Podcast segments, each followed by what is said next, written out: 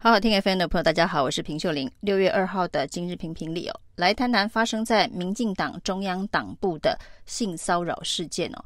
没想到呢，这个事件的情节居然跟内部戏剧被民进党蹭热度的内部人选之人造浪者的戏剧基本上一模一样。那造浪者的内容呢？大家都认为是在做民进党的一部选举的纪录片哦，用戏剧的手法呈现。那民党的党主席赖清德呢，在第一时间也蹭了这部戏剧，拍了一个剧照。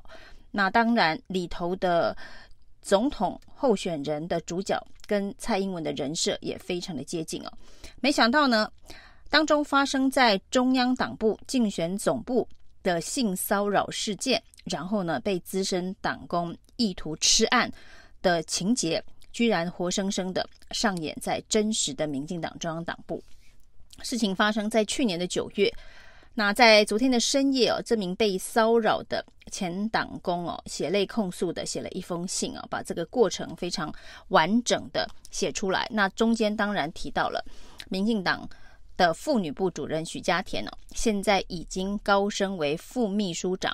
在当时呢，得知他的申诉报告之后呢，居然质疑他啊，在被性骚扰的同时，为什么不跳车？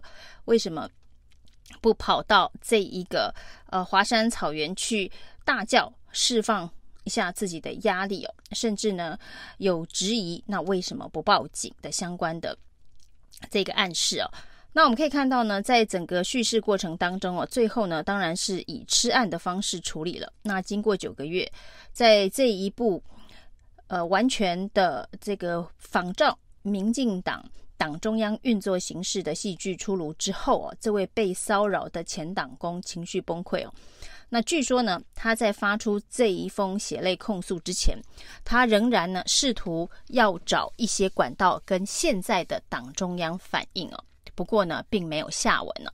那当时蔡英文的党中央，现在赖清德的党中央啊，也并没有在第一时间，他将整个事情公诸于世之前呢，给他一个合理的处置跟交代。那这个性骚扰的男加害人呢、啊？呃，他并不是民进党的党工，他是他们长期合作的呃影片导演呢、哦，人称辉哥。那辉哥是蔡英文党主席的好朋友。那现在呢，辉哥被起底之后，大家发现原来蔡英文在二零一二年拍的第一支竞选总统的广告就是他拍的。那从二零一零年到现在呢？两个人可以说是有十几年的交情啊。那在这个他的辉哥的结婚的典礼上面呢，蔡英文还是证婚人呢。那这中间的往来显然是非常的密切。那这个辉哥跟所谓的英系的这些年轻人呢，都非常的熟悉啊。那从二零一二年的那一场选战一路走来，民进党当然后来执政了，在某些地方县市也执政了，所以可以看到呢，他在桃园市就参与了相当多的标案，甚至也是标案的评审。那对，也是桃园市的这个广电基金会的委员等等，可以看得出来呢，他跟民进党的这一个高层，哦，当时是郑文灿担任市长。那在党中央呢，则是跟这个王敏生、跟李厚庆，以及呢跟张敦涵，都是称兄道弟的好朋友。那现在呢，辉哥出事了。那现在党主席赖清德在第一时间用非常。这个快速的方式进行危机处理啊，那当然第一个呢是要让这个徐家田，就当时的妇女部主任，这其实真的是非常的讽刺啊。民进党成立妇女部呢，就是要推动这个社会的呃性别平等的价值啊，这种公平正义、性别平等的价值，民进党特别成立妇女部，要彰显民进党是立主这样子的进步价值。没想到呢，这个性骚扰吃案事件。就正好发生在妇女部，赖清德第一时间呢要徐家田停职调查，不过呢他已经主动请辞，因为这把火真的已经呃延烧开来哦，引发众怒哦。民党内的现在的女性政治人物当然也都纷纷表态谴责，支持党中央的处理，但这把火可恐怕呢是很难呃呃控管了，因为呢，在里头还牵涉到赖清德刚刚才提名的这个立委。参选人呢、就是要跟王鸿威对阵的民党的前副秘书长林非凡哦。那为什么他的角色会被凸显？因为呢，在事发当时，他民进党副秘书长的角色正好就是督导妇女部的主管，而他今天也坦诚致歉，说他当时确实知道这件事哦。那林非凡显然叫做知情不报。在目前这个赖清德的定义当中哦，那现在赖清德最新的家规是呢，以后凡是遇到这一种性骚扰事件哦，知情不报者一律开除哦。那林非凡其实已经符合了赖清德的军令状，要求知情不报者一律开除。他在当时呢，应该是要被开除的。那他现在坦诚，他的确收到这份报告。不过呢，这份报告呢，徐家田是跟他说，当事人不要不会进行申诉，就是说当事人说说就算了，并没有要进一步的进入申诉的相关的管道。于是他也就算了。那真的是这样吗？这恐怕这个事实还需要厘清。所以现在已经有非常多的声音要求林非凡要退选了。赖清德才刚刚提名他不到两天呢。那现在呢，要求要他要退选了。赖清德这次所提名的，不管是民主大联盟的参选，或是民进党内的年轻人的参选呢，呃，目前看起来争议都不小。第一波的李正浩这个偷拍的疑云，到现在呢，民进党据说有将近八百名的年轻基层党工联署。希望呢，赖清德能够重新考虑哦。